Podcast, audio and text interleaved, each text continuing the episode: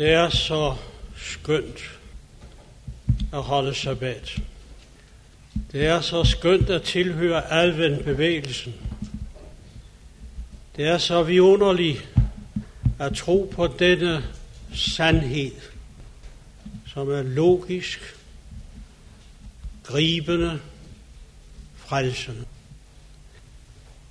Man har bestemt denne dag som profetiens åndsdag.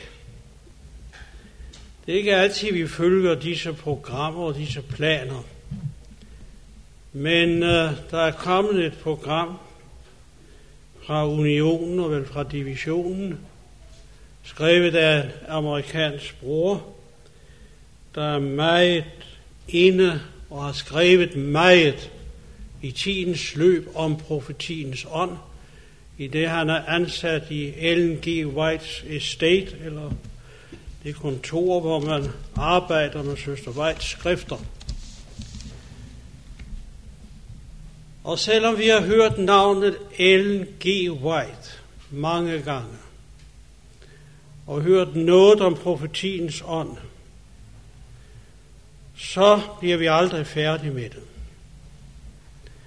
Og jo nærmere vi kommer afslutningen vil, og skulle det blive for os alle sammen, som Paulus udtrykker det her i 2. Korintherbrevet, i det fjerde kapitel, der siger han følgende, Derfor, da vi nu har denne tjeneste på grund af den barmhjertighed, der er blevet os til del, så taber vi ikke modet.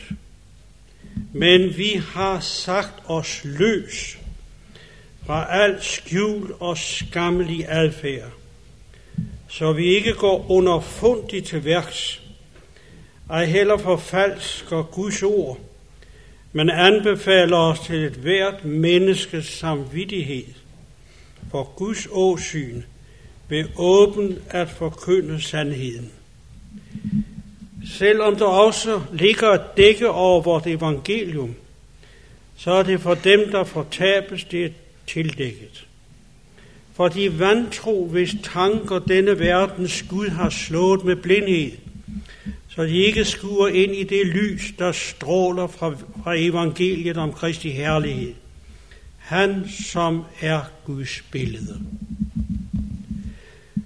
Og det er, har det nogensinde været sandt, at denne verdens Gud har forblindet de vantros tanker og forblindet hele verden, der i mørke og i blindhed famler mod afgrunden. Så er det nu. Men vi har den store lykke, som Paulus her udtrykker. Vi har fået en tjeneste, vi har fået en tro, vi har fået en sandhed. Og vi har ikke benyttet os af skammelige smugveje eller forfalskning af Guds ord. For desværre er det jo en kendskæring i kristenheden, i den store officielle kristenhed, at der ikke er ret meget tilbage af Guds ords sandhed. Men sandheden anbefaler sig stadigvæk til alle menneskers samvittighed. I mine unge dage, og det er jo længe siden, holdt jeg gerne et møde i forbindelse med min offentlige virksomhed to. Prøv at læse Bibelen og se, hvad du bliver. Og min konklusion var selvfølgelig, læs Bibelen, tro på Bibelen, så bliver du syvende dags adventist. Paulus var så sikker på, at han prædikede og forkyndte sandheden. Han sagde ikke, at de andre gjorde det, men han sagde, vi har fået denne tjeneste. I kender verset i Galaterbrevet. Det undrer mig. Første kapitel og 6. vers. Det undrer mig, at I så hurtigt lader jeg dreje bort fra ham, som kaldte jer ved Kristi nåde, hen til et anderledes evangelium, som ikke er et evangelium. Det er kun nogle, der forvirrer jer gerne vil forvanske Kristi evangelium. Og så siger han disse stærke ord. Men selv, men om så vi selv, eller en engel fra himlen forkyndte jer evangeliet i strid med det, vi har forkyndt jer, forbandet være han. Kan vi eje denne fulde forvisning om det, vi tror? Vi har alle hørt lidt, jeg talte med et par af vores venner fra Holstebro, og vi har alle sammen hørt lidt om den røre, der har været derovre. Jeg siger, det er bare godt. Jo mere røre, desto bedre er det. Og denne barnedåb, som er en af de fundamentale vilfarelser, der er trængt ind i kristendommen, som slår selve sandhedens grundvold væk. Og det er, hvad den gør. Den fjerner det fundamentale i evangeliet. Gå ud og præg. Sig, at mennesker skal omvende sig. Sig, at de skal vende ryggen til verden og vende om og lade sig døbe i troen på Jesu Kristi navn. Og så lavede man hele om. Det var 300 år inden barnedåben kom ind i kristenheden efter apostlenes dage. 300 år var det. Så lang tid tog det for Satan at forfalske evangeliet med at bilde menneskene ind. Jeg bruger, jeg kan godt gøre det i denne forsamling, Søren Kirkegaards berømte ord om barnedåb og konfirmation. Han siger, hvad er det for noget, at man tror, at man bliver en kristen og indlemmet i Guds rige ved at få lidt vand i hovedet af en kongelig embedsmand? Nej. Der er kun én vej, og det er troens vej, omvendelsens vej. Og det er den, uden I omvender jer, skal I ikke se Guds rige. Når denne vidshed har Gud givet os i den sidste menighed. Der er mange andre med hensyn til barndåb, der har fået øjnene op for det. Man druknede i Schweiz 300-400 øh, baptister, barnedåben kom ind. Nu må jeg ikke komme ind for mig på det, for jeg så meget er det på hjertet. Men øh, man øh, først bestemte man, at gendøbernes ejendom skulle konfiskeres. Det hjalp ikke. Der blev flere og flere af dem. Der vendte tilbage, nej, vi vil døbes med Jesu dåb og i Jesu navn. Og i tro på ham. Så gik de videre og bestemte, at gendøberne skulle henrettes om man henrette helt del af den. Desværre var nogle af reformatorerne, reformatorerne med i det. Så bestemte man, man synes ikke rigtigt, man kunne brænde og henrette kvinderne fra gendøberforsamlingerne. Og så drev man dem ud i søen og druknede dem. Man synes, det var lidt mere humant. Men sådan stod de fast på troen, at de gav deres liv for at få lov til at tro og blive døbt i troen på Jesus Kristus. Så har Gud givet os, som der står der i åbenbaringen, kendetegne på advent menigheden, den sidste menighed, der skal berede sig for Kristi genkomst. Og vi kender disse vers så godt, men lad mig alligevel gentage det. Dragen vredes på kvinden, åbenbaring 12, 17, på kvinden og gik bort for at føre krig mod de andre, eller som nogle oversættelser siger, de til oversblevende, de øvrige af hendes slægt, dem, der holder Guds bud og bevarer Jesu vinesbyrd. Og det andet vers kender vi også godt. Gud skal du tilbede. Skaberen skal du tilbede. Som der står i Advent budskabet, tilbede ham, som har skabt himlen og jorden. Gud skal du tilbede. Til Jesu vidnesbyrd er profetiens ånd.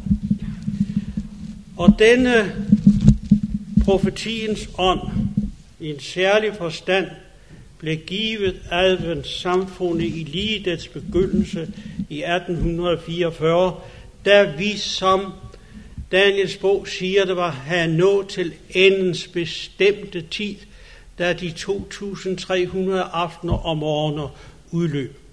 Da, i december måned 1844, fik denne unge pige Ellen Harmon sit første syn.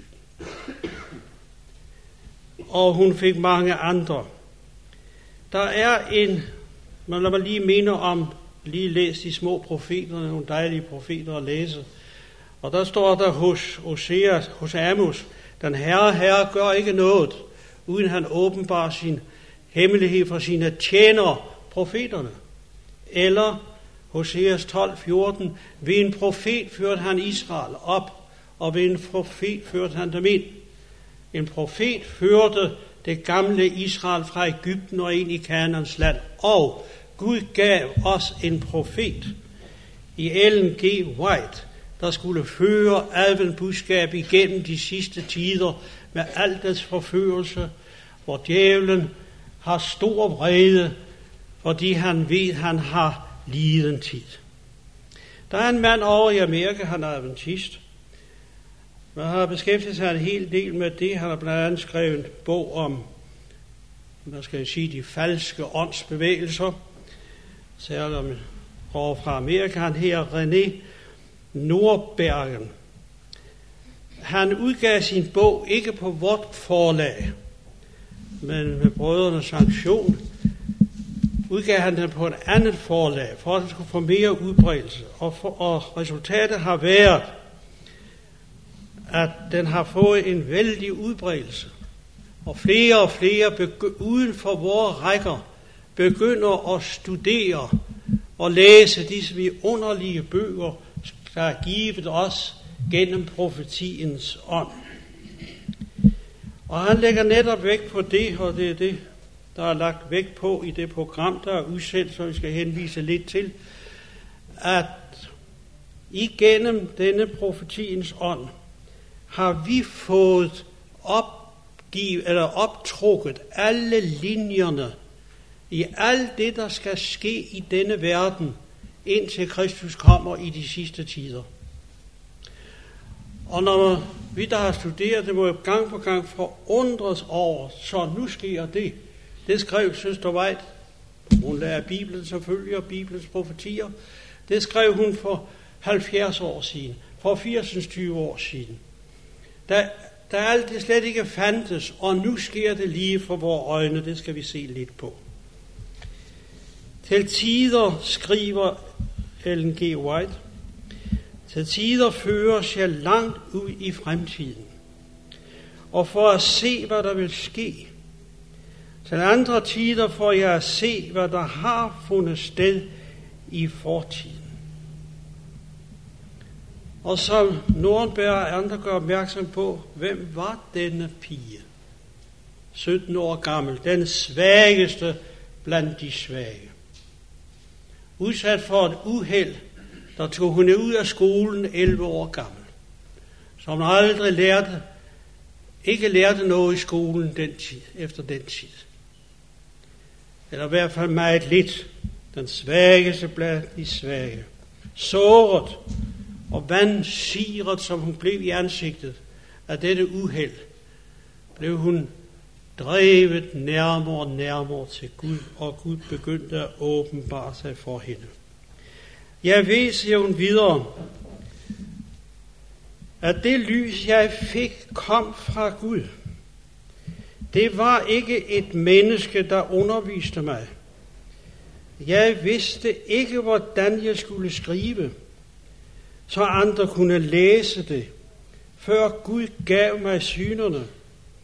Jeg gik kun meget lidt i skole på grund af mit helbred. Sygdom kunne gøre mig sengeliggende i ugevis og månedsvis. Men hun skrev. Og hun skrev til sidst sådan, så eksperter i engelsk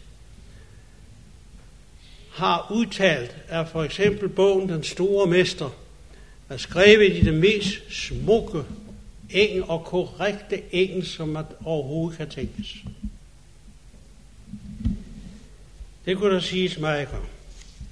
Da Gud kom til denne 17-årige Ellen Harmon og sagde, at han havde et budskab for endens tid. For det var budskabet. Og hun skulle bringe det til folk. Så ville hun tilbage for dette uhyre ansvar, men hun gjorde det.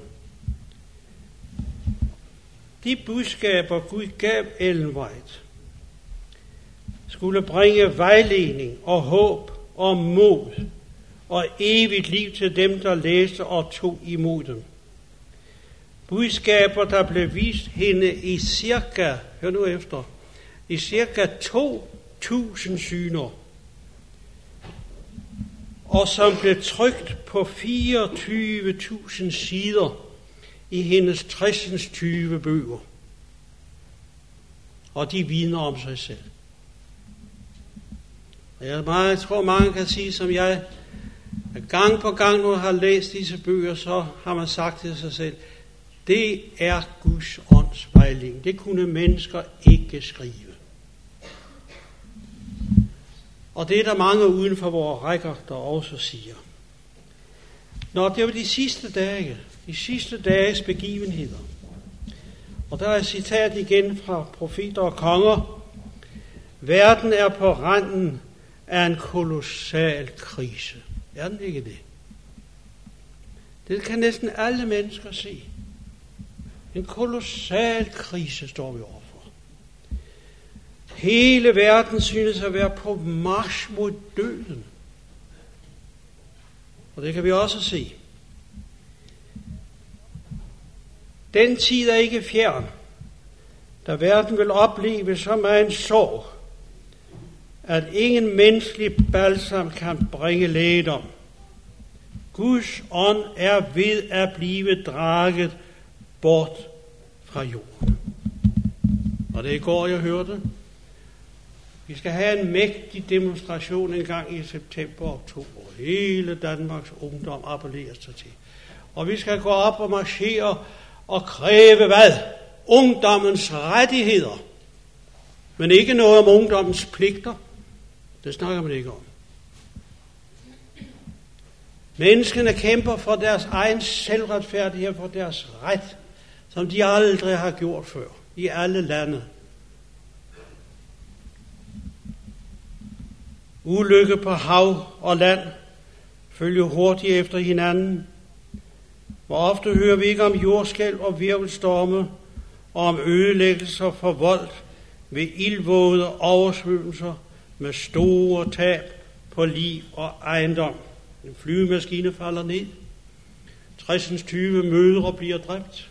200 børn bliver moderløse. Bare én maskine.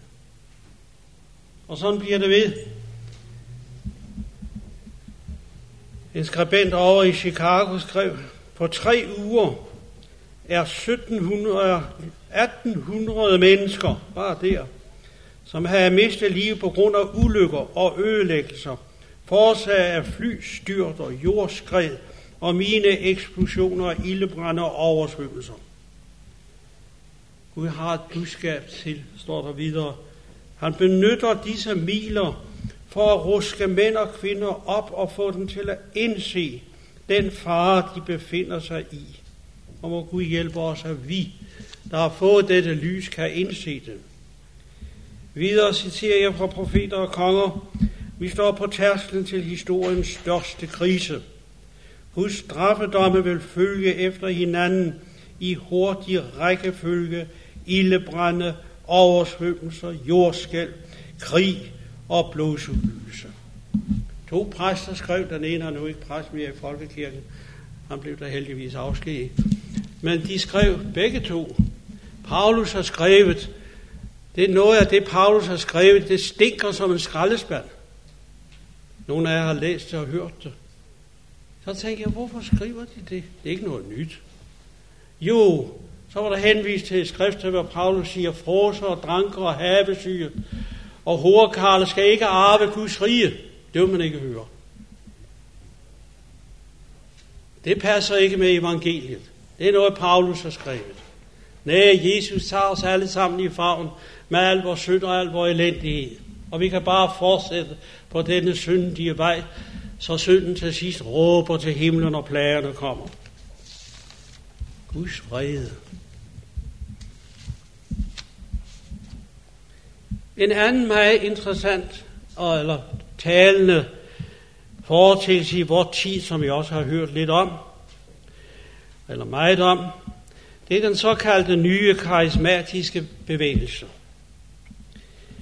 Det er en ny tungetale, ny tungetale bevægelse. Og den trænger ind i alle, praktisk talt i alle samfund. Det mest forbavsende er den vældige udbredelse, den får i den katolske kirke. Et af vores danske pinseblad skrev, at det var vidunderligt, som katolikkerne nu talte i tunger. Og så tænker jeg, hvad fører det til? Jo, så tilbeder man Maria endnu mere inderligt, og så søger man helgerne mere, nu mere inderligt. Så tænker jeg, nå, den tunge taler ikke fra Gud. Der er en kære pinsemand, der kom til mine møder for år tilbage, og øh, han var en from mand, fattig var han, syg var han, selvopoffrende var han, gav næst, kom hver eneste uge med sine få kroner i tiende. Han fik 22 kroner om ugen at leve af. Og så gav han dobbelt tiende.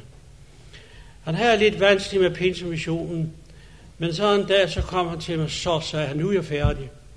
Nu skal jeg være adventist. Og nu skal jeg døbe som adventist. Så siger jeg, hvad er der sket? Jo, sagde han, jeg var til pinsemøde i aftes, og en talte vældig i tunger, og havde et budskab til mig, og det budskab var, du skal ikke bryde dig noget om sabbaten, loven er afskaffet, vi har ikke noget med sabbaten at gøre. Så sagde jeg, godt, nu ved jeg, hvor den tungetale kommer fra. Nu skal jeg være adventist. I forbindelse med denne ekstatiske tungetale, hvor Gud har advaret os, har, skriver hun dette, dem, der vil lægge stor vægt på disse ejendommelige hændelser, som ikke er fra Gud, men som er beregnet på at lede manges opmærksomhed bort fra Guds ords undervisning. Vi var nogle stykker til et af de store møder inde i Tivolis koncertsal med Wurmbrand, og kom til at sætte ved siden af nogle andre damer, og så siger vi, det var ikke mig, men den søster, der var med, vi er syvende dags adventister. Åh, sagde hun, det var dog forfærdeligt. Nej, det er vi fri for. Vi er færdige med lovtrældom. Det var dog skrækkeligt. Jeg tænkte, hvilken ånd. Men denne ånd vil tale i tunger og udføre mirakler og helbrede syge, som og så siger, der vil ligne det sande så kun dem, der virkelig er grundfæstet i Guds ord og Guds ånd, kan se forskellen. Alt det vi, har vi fået at vide. Vi kan ikke, jeg citerer igen fra Ellen G. White, vi kan ikke tillade os at billige noget, som vil bringe forvirring og svække vor iver med henblik på denne, på denne, den vigtige gerning, som Gud har givet os at udføre i verden – for at berede den for Kristi genkomst. Dem, der vil lægge stor vægt på disse ejendommelige hændelser, det læser jeg, vil blive for at blive ledt bort fra Gud. Helligånden, citerer jeg videre, kommer altid på en måde, der appellerer til folks dømmekraft. I vores tale, i vores sang, i al vores åndelige gudstyrkelser, må vi udvise ro, værdighed, Guds frygt, som bevæger et hvert sandt Guds barn. Altså ikke spektakelmøder, ikke halleluja-møder, hvor man råber og skriger den ene i munden på hinanden, hvor man bruger en musik, som er mest støj og spektakel. Det har ikke noget med at gøre. Jeg har set og hørt det med mine egne ører og øjne, så det er sådan. Guds Gud Herren kræver, at hans folk skal bruge deres fornuft og ikke erstatte den med følelser. Hans undervisning vil være af en sådan art, at den vil appellere til alle intelligente menneskers forstand. De mest berigende møder med hensyn til åndelig fremgang er dem, der er præget af alvor, dyb hjerterensagelse, og hvor alle søger at kende sig selv i alvor og ydmyghed søger at lære Kristus. Og det må vi, vi må være, i høj grad må vi være på vagt over for alt det, der smager af fanatisme og forvirring. Og vi må vogte os for alle disse ejendommelige foreteelser, siger hun videre. Jeg har selv skrevet noget om denne bare ganske kort, for den breder sig ganske forbavsende i alle trosamfund. Denne karismatiske pinsebevægelse, som man kalder den. Der var 12.000 mennesker til et møde i Notre Dame-kirken i Paris, i den store katolske kirke, hvor man, hvor man var henrevet af denne tungetale. Der var 10.000 mennesker til stede ved et møde i Stockholm. Jeg er selv for tilbage tilbage at være sådan et møde i Stockholm.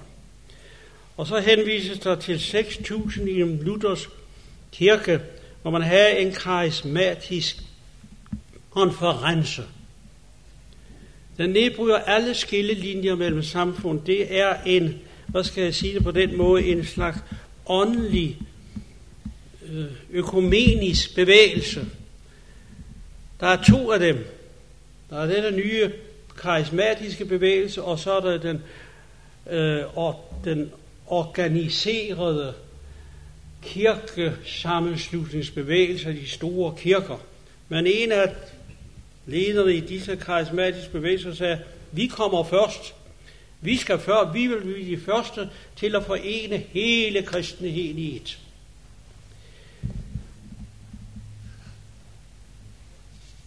For første gang siden reformationen stage deltog Ramsay, Michael Ramsay i London, den store biskop, og en fremragende katolsk biskop, holdt for første gang messe med hinanden og side om side.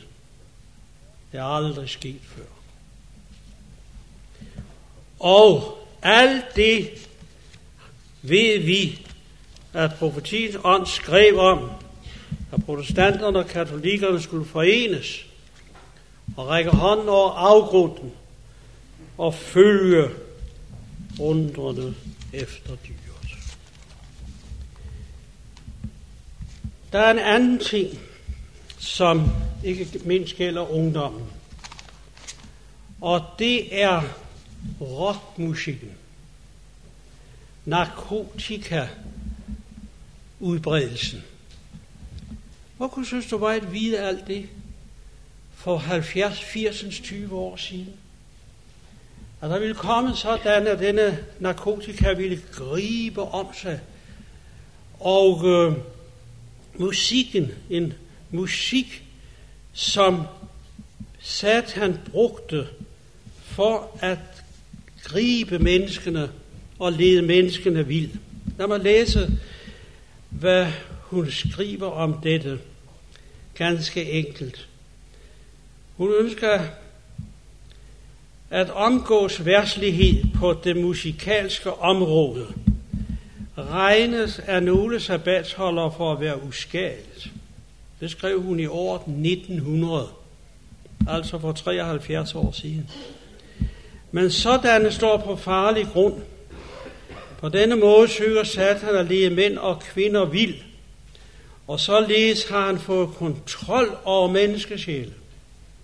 Fjendens metoder er så smirende, så sandsynlige, at man ikke får mistanke til hans list. Musik er til stor velsignelse, hvis den ikke misbruges. Men når den benyttes forkert, er det en forfærdelig forbandelse. Satan tager de unge til fange. Hvad kan jeg sige for at få dem til at bryde hans magt til at forblinde? Hele atmosfæren er fuld af denne forfærdelige musik. Jeg tænker så tit på, og samtidig på, at der står i åbenbaringen 18, det er i forbindelse med plagerne, og så står der, at musik og fløjter og trommer og alt det hører op, når den plage kommer. Og det vil høre op en dag, når Gud griber ind. Men så er det for sent for menneskenes frelse. En hver grov forseelse, siger hun videre, vil finde sted. Der vil være råben, til lige med trommer og musik og dans. Jeg har nok hørt om de evangeliske danse i kirkerne. Så det er alt sammen gået i opfyldelse, men vi fik det at vide for mange, mange år siden. Fornuftige menneskers sanser vil blive så forvirrede, at de ikke har stole på, at de træffer de rigtige afgørelser. Det er noget, som Satan har fundet på for at skjule de geniale metoder, han benytter for at gøre den rene, oprigtige, højnende, forælende, helliggørende sandhed for denne tid virkningsfuldt.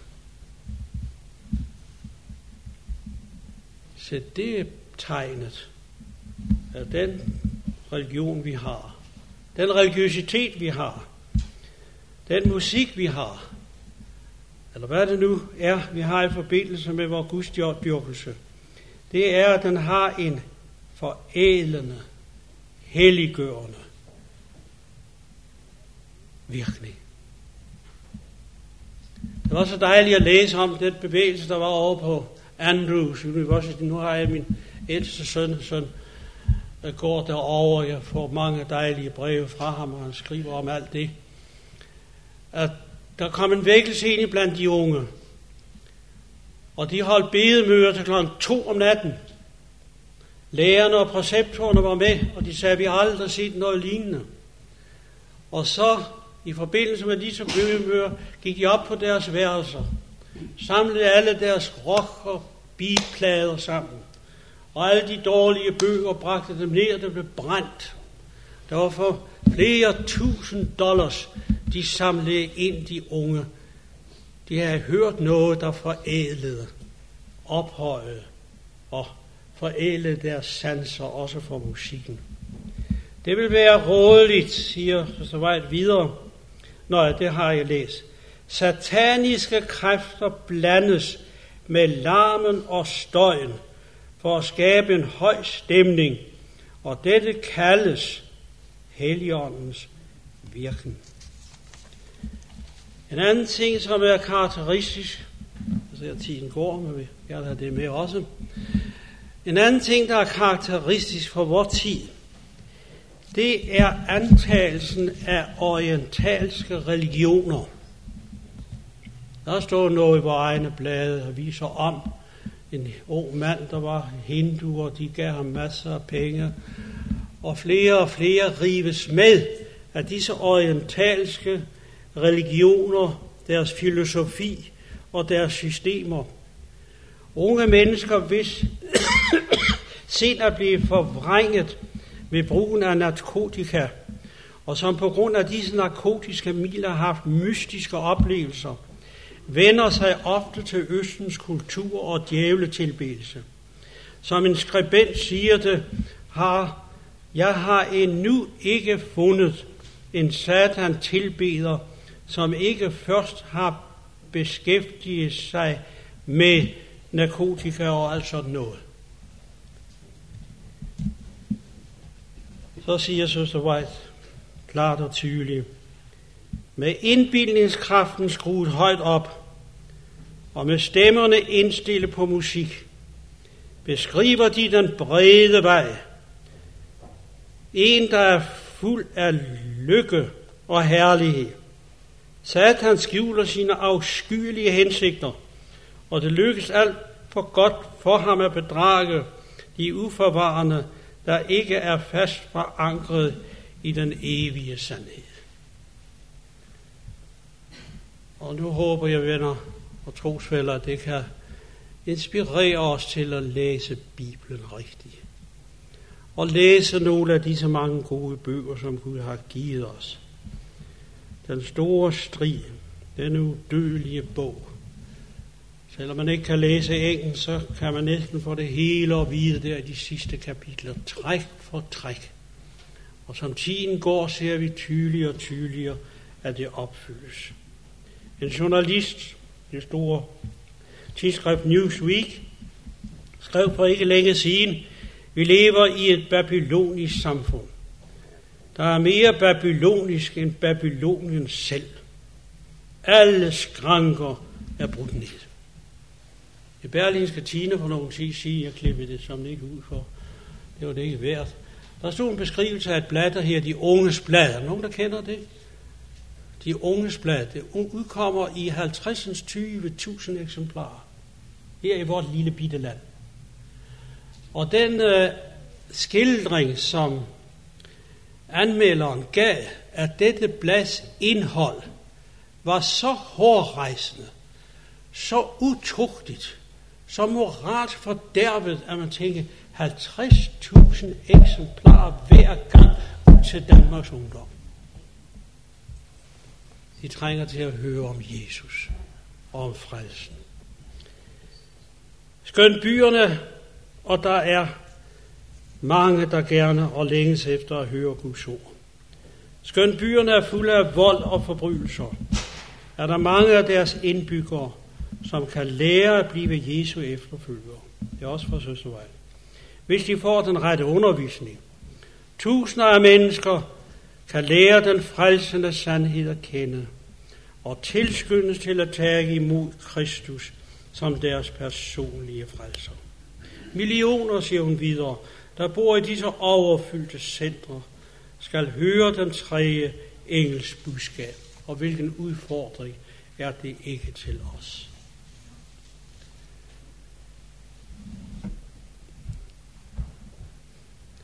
Jeg kan ikke sige, at jeg har læst profetiens ånd bøger nok. Men jeg er glad for, at jeg begyndte, lige da jeg blev adventist, 14-15 år gammel, og lå ude i gården ude på fabrikken, den gamle fødevarefabrik, ude på, sad ude på asfalten i solen, og læste for første gang vejen til Kristus. Hvor mange gange jeg har læst den siden, det ved jeg ikke. Men den greb mig. Og da jeg havde været på skolen og lært en lille smule engelsk, så begyndte jeg på de engelske bøger. Bind efter bind. Alle ni bind. Jeg gjorde til en vane i al min travlhed, og jeg har haft lidt travlt samtidig, at komme på kontoret om morgenen, lidt før, og læse et afsnit af et af Vines bindene i bøger. Så til sidst fik jeg læst alle ni bind igennem, uden alle de andre store bøger. Og jeg vil gerne sige, at som en personlig vinesbyrd, det har været en vidunderlig oplevelse. Og en vidunderlig velsignelse og noget. Ikke altid fulgte man, eller jeg, hvad der stod så godt som man skulle. Men gang på gang erfarede man, hvilken inspiration der var i ens private eget liv. Hvilken tugtelse og revselse det var. Og hvilken opmundring det var. Og hvilken inspiration til at virke for andre til at prædike. Jeg har samtidig sagt, jeg siger det ikke for at kaste nogen skygger over nogen, det kan gælde mig selv. Man kan høre på en ords forkynder, om han læser Bibelen meget. Og man kan også høre, om han læser profetiens ånd, der kaster lys over Bibelen. Ligesom på pins, der er mennesker, der er mange, der vil tage imod sandheden. Men så slutter Nordenberg med at henvise til den fremtidige verden. Hvem har skrevet om himlen, om paradiset, om den nye jord, som hun selv blev henrykket til og vandrede på, og samtale med englene og med Jesus selv, Hvem har skildret denne nye jord som E.G. White? Hun så det med egne øjne, og I ved, hun gang på gang siger, det smertede hende, når hun skulle vende tilbage til den mørke jord. Og så så hun fremad til den dag, da vi skal mødes derhjemme. Øh, Nordbergen citerer følgende, i sin egen tanke, han citerer det, eller skriver det i anledning af Søster Weitz. I sin egen tankeverden var hun vidner til historiens daggry.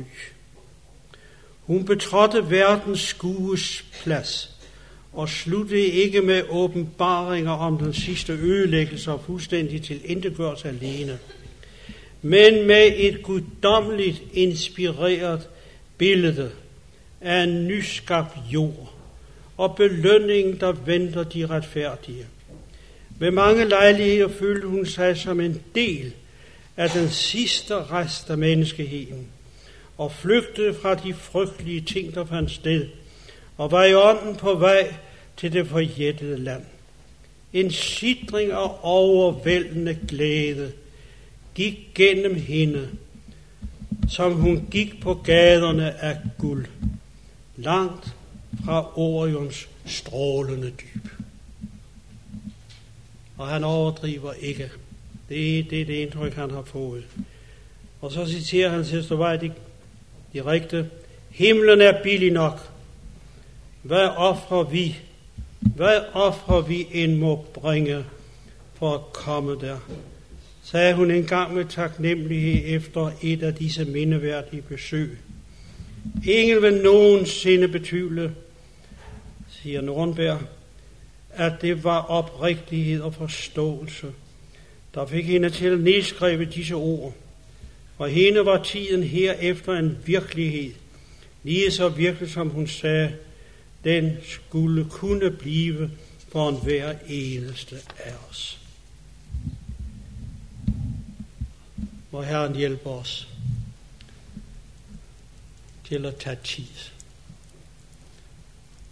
Det at koncentrere os om Guds ord så meget, som vi hver har anledning til. Så vi sammen med Ellen G. White kan få lov at vandre på gaderne af guld, når Jesus snart kommer igen. Og han kommer snart. Skal vi bede Gud om, at vi må blive mere og mere hellige i sandheden. Her er de. Her er de. Her er de i dag. Og her skal vi blive ved at være. Her er de, der holder Guds bud og har Jesu vidnesbyrd. Og Jesu vidnesbyrd er profetiens ånd. Skal vi bede.